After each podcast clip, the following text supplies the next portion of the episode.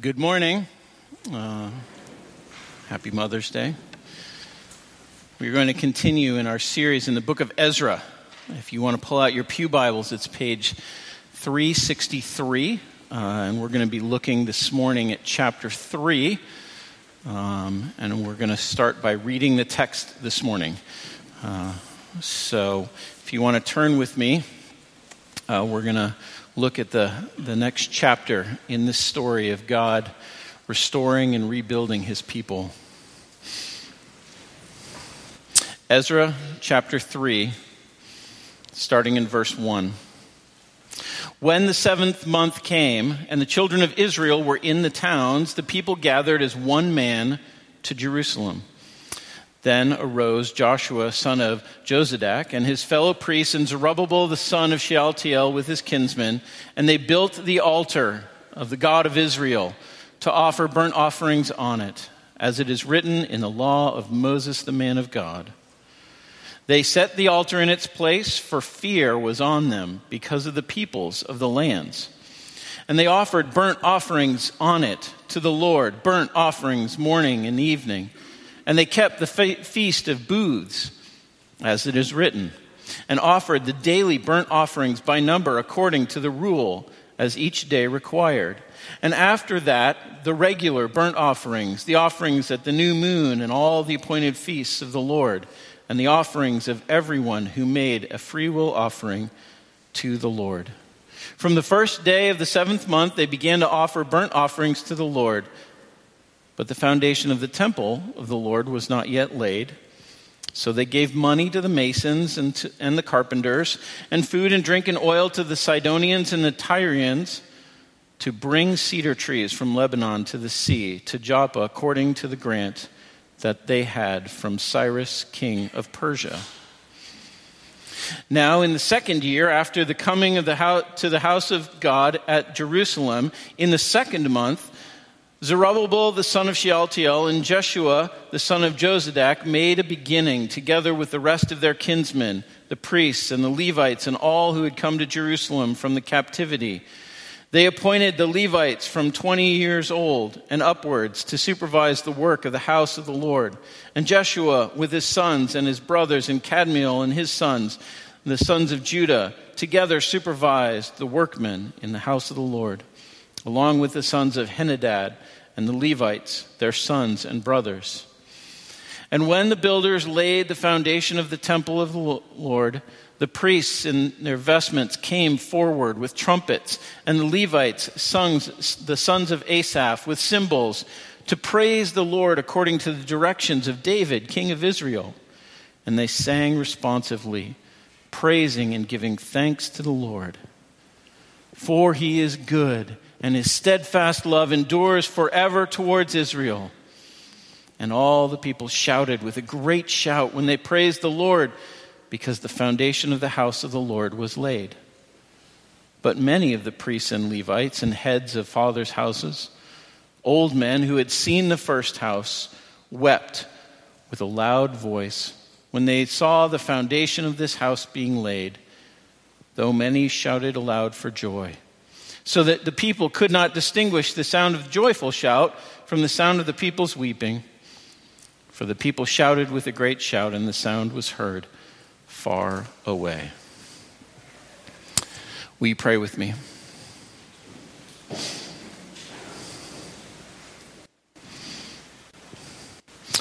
Lord, as we look at this text, this account from long ago of your work in this world, of the story of your people. Lord, I pray that you would help us to see and understand, Lord, the truths in this story. Lord, help it to come alive to us so that we might be encouraged, so that we might be challenged, Lord, so that we might see you more clearly, so that we might hear your call distinctly, that we might respond to you as we ought. Lord, I pray for your help this morning. Lord, that you would give me words to speak, clarity in my speaking. And Lord, that by your Holy Spirit we might together sit under your word And Lord, watch you reveal yourself to us in it. Lord, help us to be not only hearers of your word, but doers also. For Jesus' sake, we pray. Amen.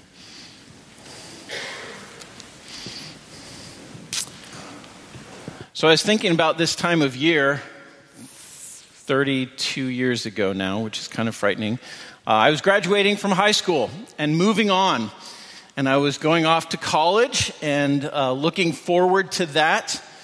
Uh, but I realized that it was a momentous occasion. Even then, I, I think I had an inkling of it. And as I look back, much more so now, I realized that going off to college is often the first time in our lives when we are actually able to choose who we are, what we value, and what's important to us.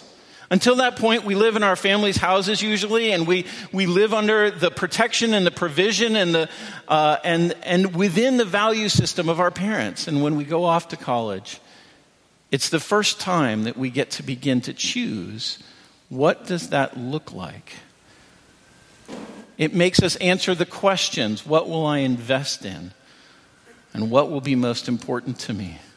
And of course, this is the first step for those of us who have gotten beyond that stage. We recognize this is the first step of doing this for the rest of our lives, because then we move on to the next thing, the new place, city that we move to, the new relationship that we move into if we get married, or the new community of friends we move into uh, as we begin our workplace.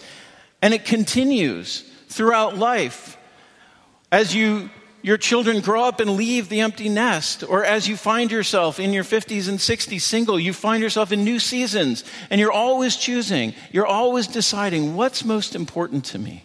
What will my life be about? Even retirement creates another opportunity to decide what we want to do with our lives. And I think that this connects with the story that we read from Ezra this morning. You see, remember the history of where we're at in, in, in the big picture. Going all the way back, God, through Abraham in Genesis 12, said, I'm going to make you great people. And then through Moses, he delivered a great people out of slavery to Egypt and brought them into the promised land. And then through David, raised up a kingdom and this great land. But the people consistently found themselves unable they chose not to believe God and to trust God and to follow God and to submit to God. And so in this kingdom, it became increasingly ungodly as the people rejected God over and over again. And so God, in 586 BC, brought the Babylonians to conquer Jerusalem, to raze the city, to sow salt in the fields, and to export the people away from the city. And for 50, 70 years, 50, what is it? 70 years total, the people were in exile. They were scattered around the land. And the book of Ezra begin, tells the story of how God has then taken people who have been shattered and scattered and is now beginning to bring them back, to restore them and to rebuild them as God's people. And what we saw in chapters 1 and 2 is how God moved the king of Persia, who had now become the ruler of the land, taking over the Babylonian captivity, how, how God had moved his heart to change the regulations and to actually re- give an edict to declare that the restoration of the worship of the God of the Jews in Jerusalem was a good and right thing that they that had the support of the Persian empire, emperor and the Persian empire. And so, what we see then in Ezra 3, beginning in verse 1, is that the people, a first contingent, had returned to Jerusalem and they had gone to their towns and they had begun to settle in and they gathered. But in this situation, recognize a few things. One is their needs were great. They're moving back to this land was like moving into the Wild West in, in the 1800s. They were restarting from scratch, and they had only what they brought with them. And though they had the political backing of the, the Emperor of Persia, they didn't have the welcome of the people uh, in, the, in the surrounding lands. We'll see that next week. There's actually some resistance and opposition to them being there and doing what they were doing. They had been uprooted from their homeland and had lived far away for a long time. Had they become more Babylonian than Jewish? Had they become more Persian than Jewish? They'd also lived for 70 years without the structures of their relationship with God. There was no city, no holy city to gather to for the feasts, the, fe- the three festivals every year. There was no temple to go to. There was no altar to sacrifice on. There was none of the means by which God had given his people to relate to him were available to them for 70 years. And even as they came back, and as Greg preached last week on 1 and 2, how much of this there were echoes of returning of, of the second Exodus, that this is a second deliverance of God and bringing his people back to himself and back to the promised land. Recognize also, though, that the people were much smaller and much less wealthy. When Joshua led the people in, they were a large army. And they were outnumbered at times, but they were, they were a significant people. They are now small, and they are not able to defend themselves. Smaller in number and smaller in worth. And therefore, as it says in verse 3, they feared the people. Is it verse 3? Did I get that right? Yes, verse 3. They feared the people around them as they were entering in. I want you to put yourself in that position for a second. What would you do if you were entering into a land that you felt in danger and you felt hostile? Right? You've got a couple of things you need to build. You've got to build your home. You've got to build some walls to protect yourself. You've got to build a temple. You've got to build an altar. Right? Those are some things for you to do. Now, if it were me, I would start with the walls. Because that's what I would want I would want protection first. Once you get the walls up, then you can start building the buildings. And once you get the buildings up, you build the temple and then you put the altar in place. Because then it's got, a, it's got protection and then we can start doing. So, so, in my human mind, that would be the order that we would go in if I were part of this returning group. And yet, in the face of their fear, the people chose to do something else. Stephen Covey, the guru of time management in the 1980s. He's probably passe now, and people don't think much of him. But back in the 1980s, he was the big deal. Seven Habits of Highly Effective People. One of his principles is put the big rocks in your schedule. Our time is important, and what we value is shown by how we spend our time and what we invest in. And it's at times when we're most afraid, often, that we see the things that are most important to us and where we invest our time.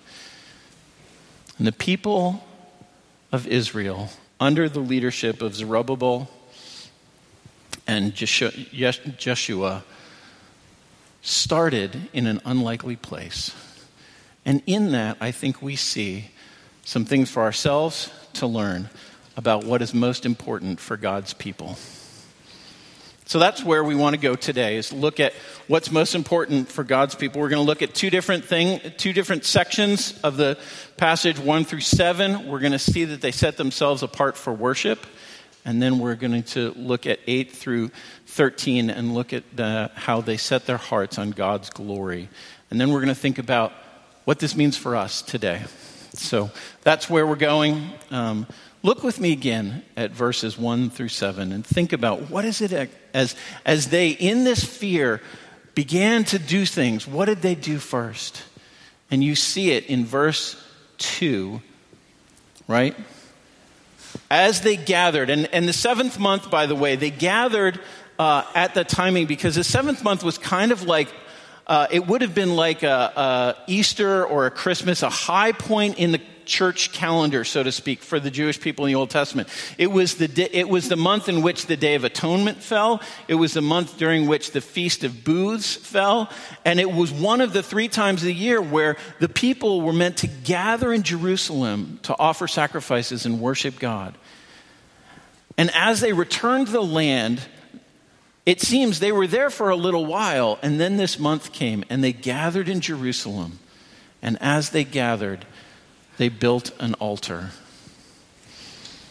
They didn't build walls, they didn't build the temple, but they started by building the altar so that they could offer up sacrifices to God as He had instructed them in Leviticus and Numbers so long ago. And as, as they had done for many years in the tabernacle and then in the temple that Solomon built in Jerusalem.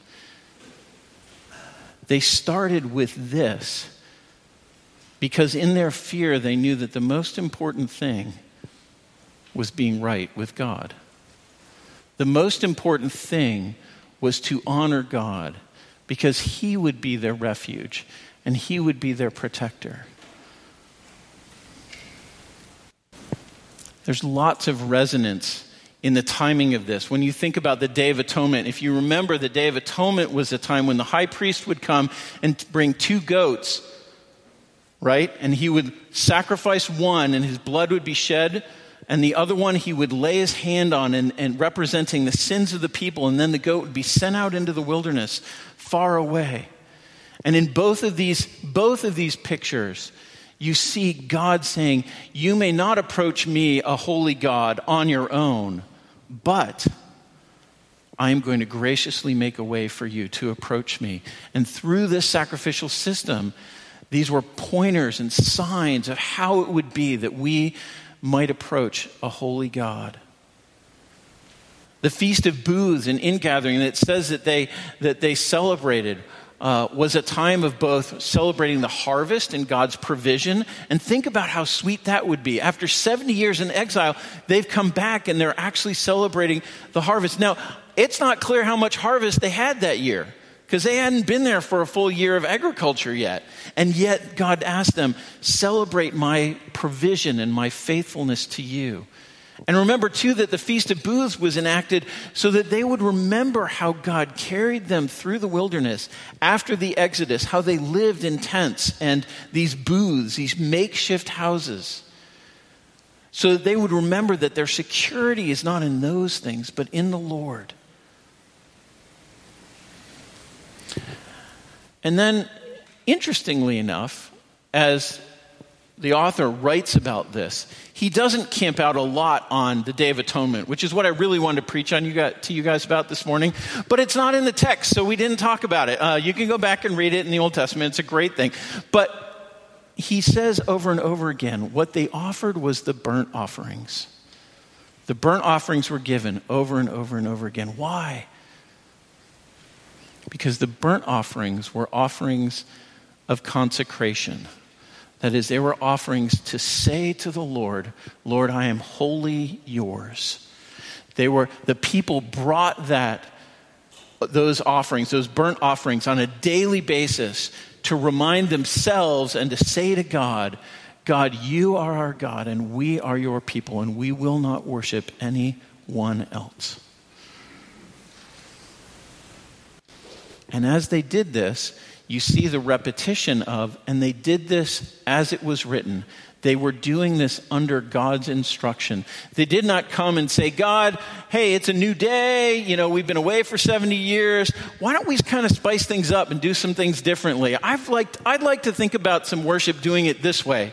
He says, No, Instead, what you see is them saying, God, we're going to return to your word and to submitting to your instructions, that we cannot worship you as we want to,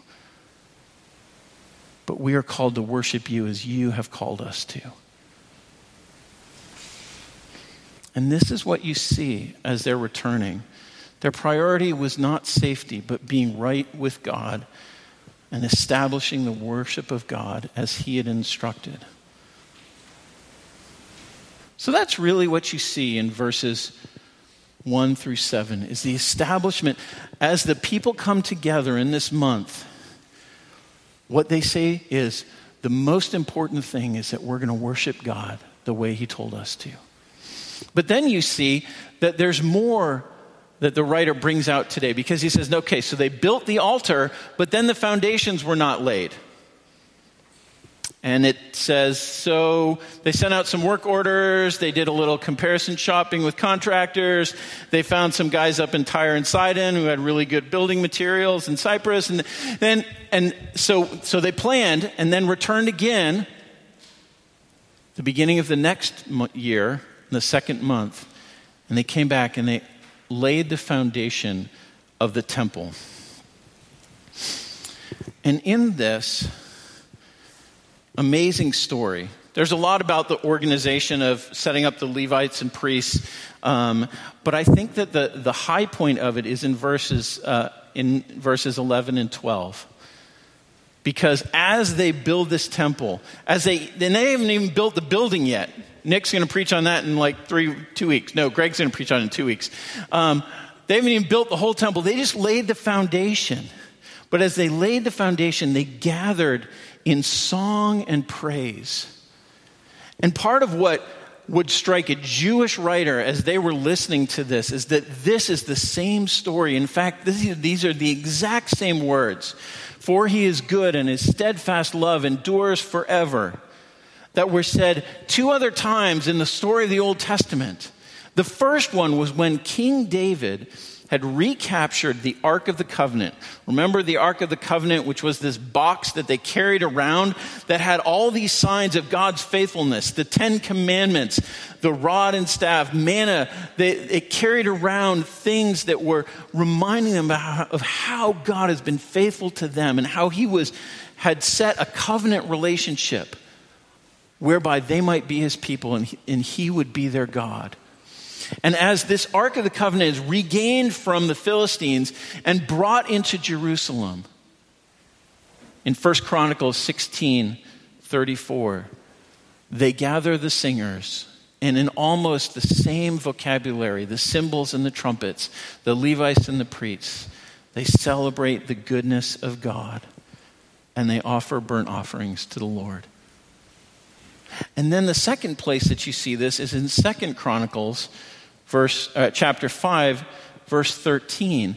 And this is when Solomon has actually built a temple in which they're going to worship God in all the instructions that God had given them in all of its fullness.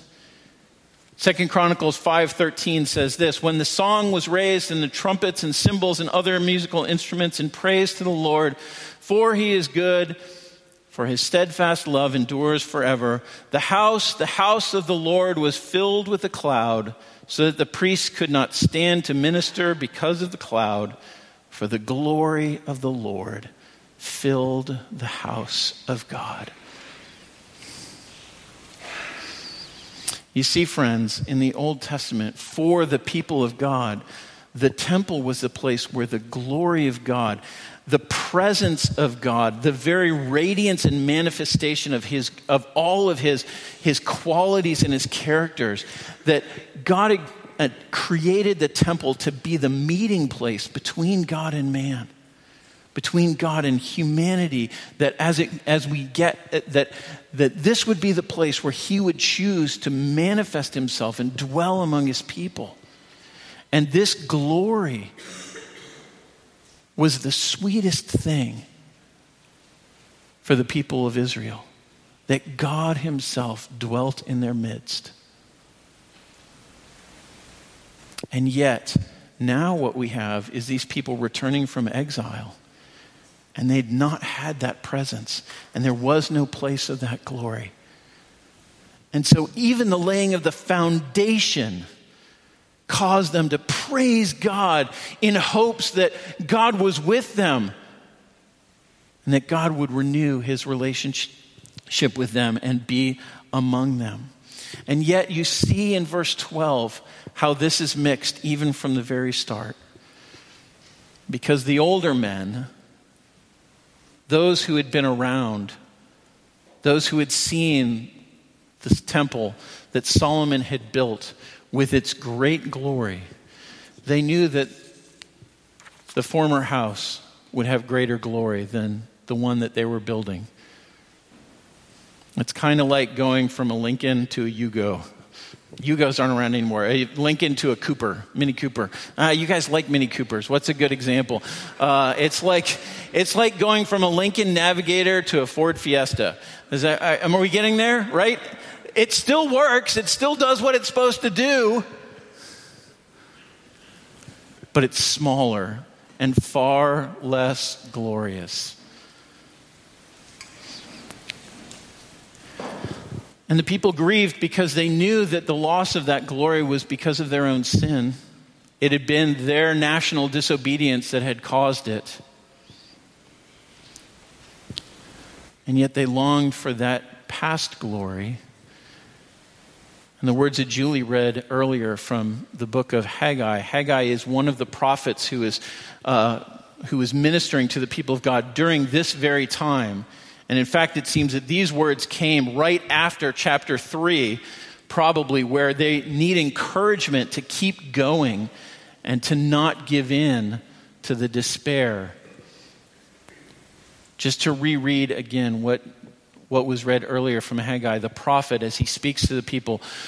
Work, that is, work in building this temple, for I am with you, declares the Lord, according to the covenant that I made with you when you came out of Egypt. My spirit remains in your midst. Fear not. For thus says the Lord of hosts, Yea, once more in a little while I will shake the heavens and the earth and the sea and the dry land, and I will shake all the nations, so that the treasures of all nations shall come in, and I will fill this house with glory, says the Lord of hosts. The silver is mine and the gold is mine, declares the Lord of hosts. The latter glory of this house shall be greater than the former, says the Lord of hosts. And so these old men, thinking back to Solomon's temple, are weeping because they see the lack of it. They see this sense of, of uh, incomplete restoration of what had been before. And God comes and He says, I'm not done. And though this is what this is the temple you will have now, there is a greater glory that I have for you and my presence is still with you, and my spirit is still with you, and you do not need to be afraid.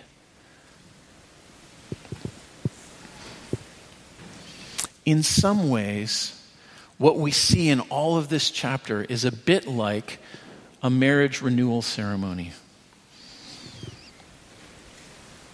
couple who've been married for 25 years maybe walked through really hard things, maybe thought, is this worth it? God is bringing them back together, and the people of God are coming to the God of Israel and saying, We renew our vows. And God is saying, I am going to be faithful to you. I will. The people are saying, We will not run after other gods. We will forsake all others till death do us part.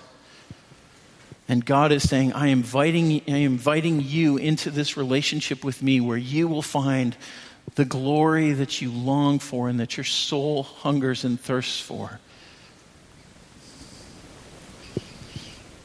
It is a marriage renewal covenant where to say, to be in relationship with you is to taste of your glory.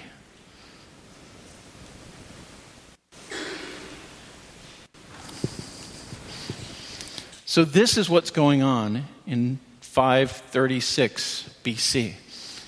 God is renewing and restoring. And we'll see, God's not done yet. He's going to build the temple. He's going to bring the law. He's going to renew the sacrifice. He's going to, he's going to rebuild the city. God's rebuilding is just beginning. But in it, we see that God's people have made his, the worship of God their priority and the glory of God their longing and their heart. So, what do we do with that? That's great. It's a long time ago in a very physical picture of how to do these things. What do we do with this? I want to just locate this in the biblical story a little bit and, and help you see some of the threads because I hope you hear that what God is doing with this particular people is is an example and a, a, foretaste of the greater things that would come. You see, because God is in the, pro, in, the, in the business of gathering in wandering exiles. God is in the business of bringing back to himself men and women from every tribe and tongue and nation across the land who, because of their sin, are estranged and exiled from Him and are not dwelling in relationship with Him and are not experiencing His glory. We see that what God is doing in the world is He is building a new temple.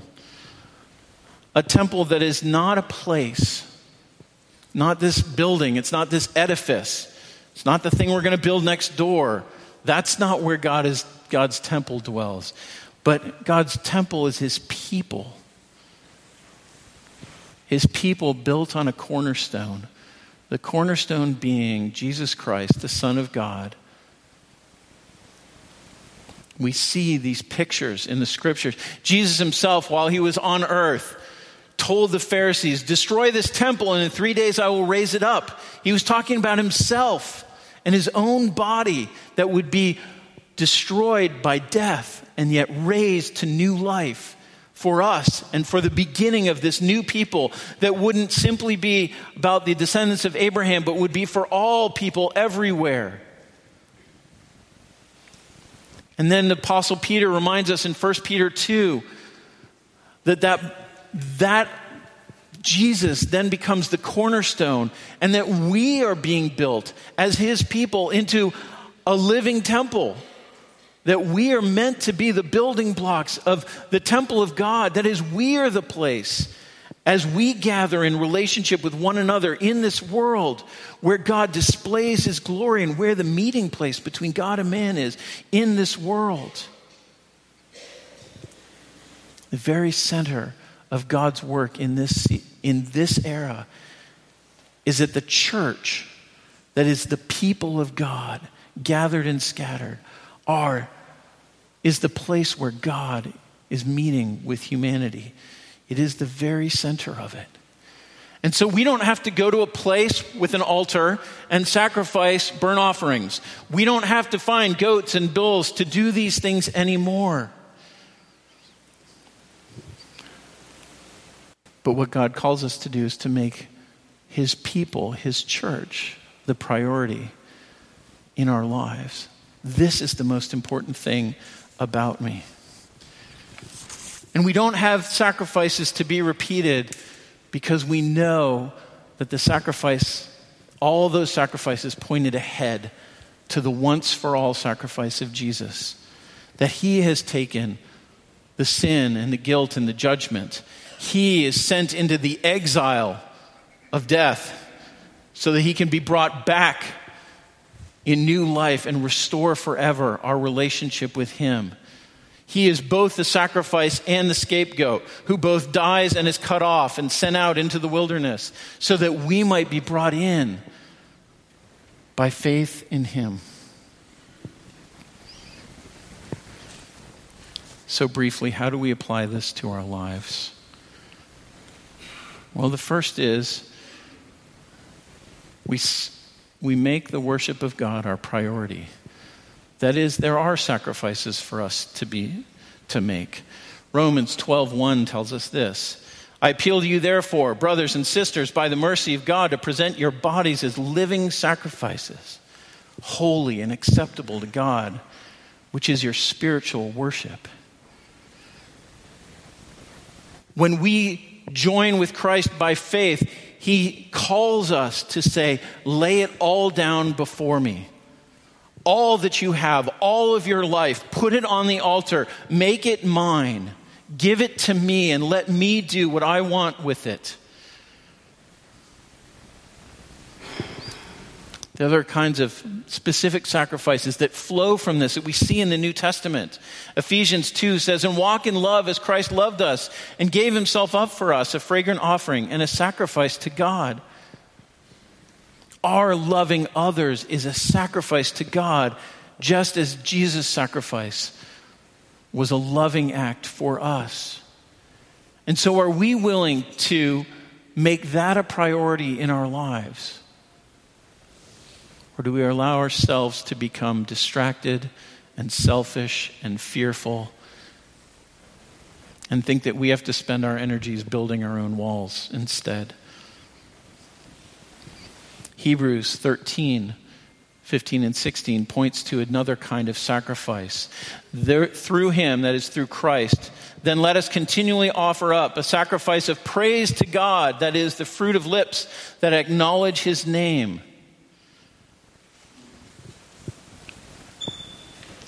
Do we make praise to God the thing that we most long for in our lives? Or do we really wish deep down that God would let us get some of that praise too? that people would think really well of us and praise us and think us important? Are we willing to make the praising of God the greatest joy of our hearts? And then also, there's a sacrifice of submission to God's word.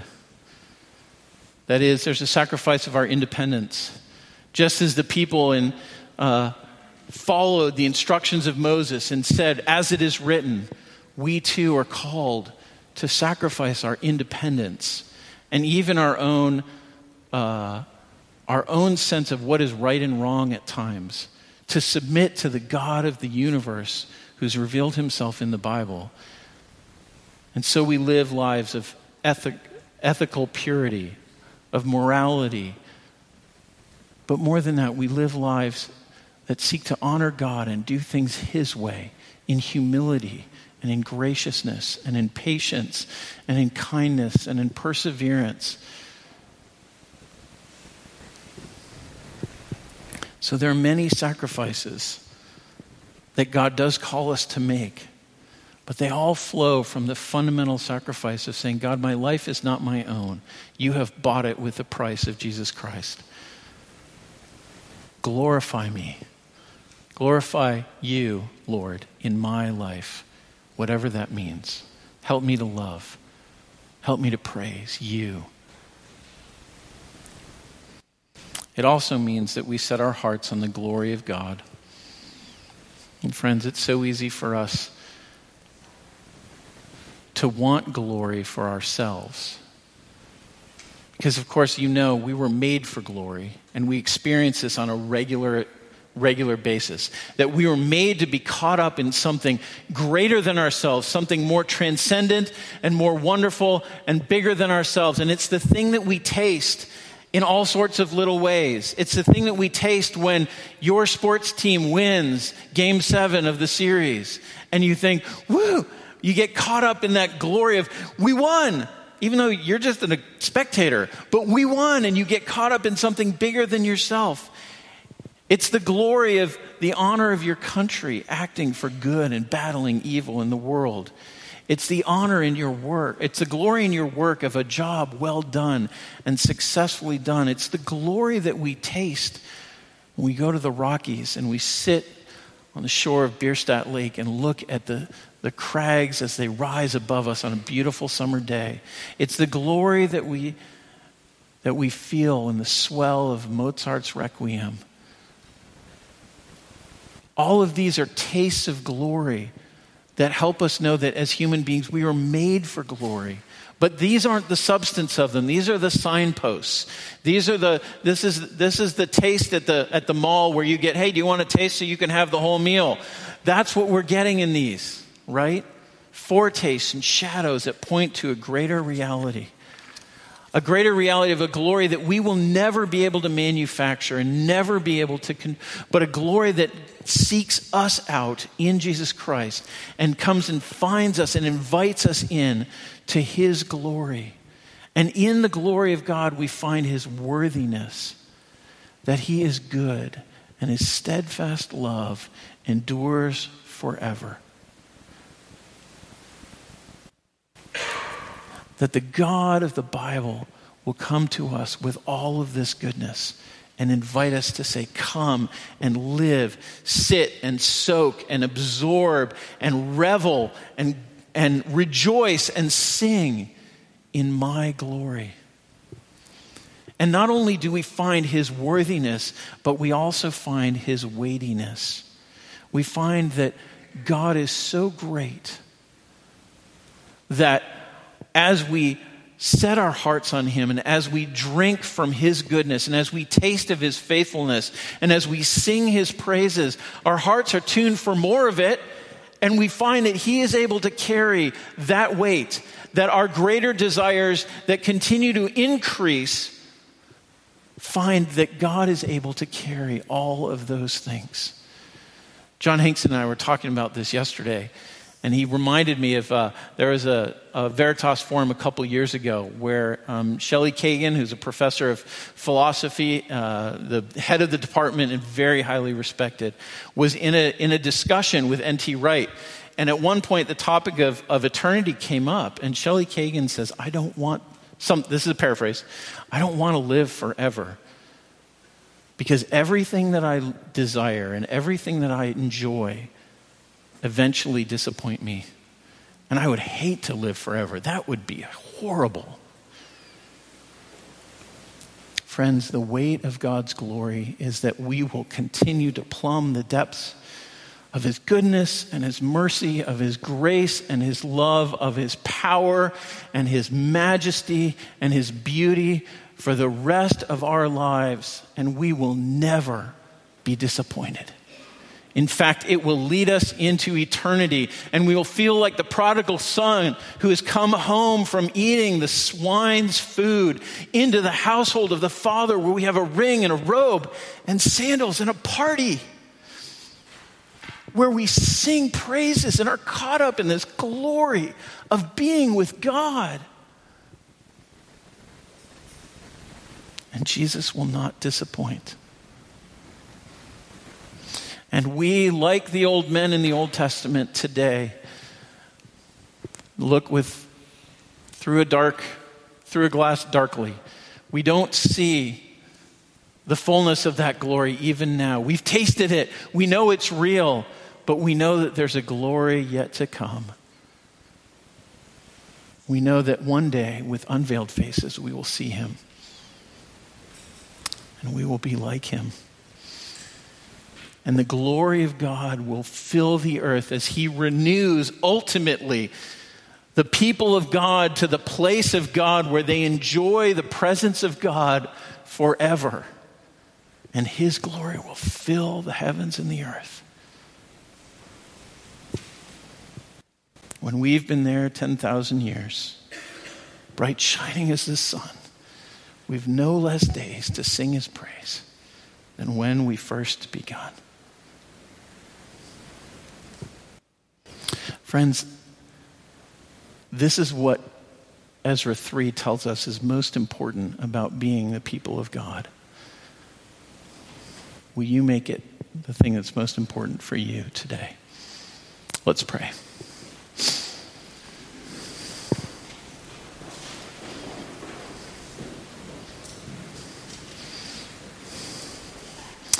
Lord, we have touched on things that are greater than words. We have speaken of, spoken of things that, Lord, are too high for us to fully comprehend. And yet, Lord, we know that in this text, Lord, you point us to yourself, that you are worthy of our worship. And Lord, that in you we find the glory that our hearts long for. A glory that magnifies you in all of your greatness. Lord, help us to taste and see that you are good. And Lord, help us to order our lives that we might pursue these things above all else. Lord, free us from our fears and the things that keep us from pursuing these things. We pray these things in Jesus' name. Amen.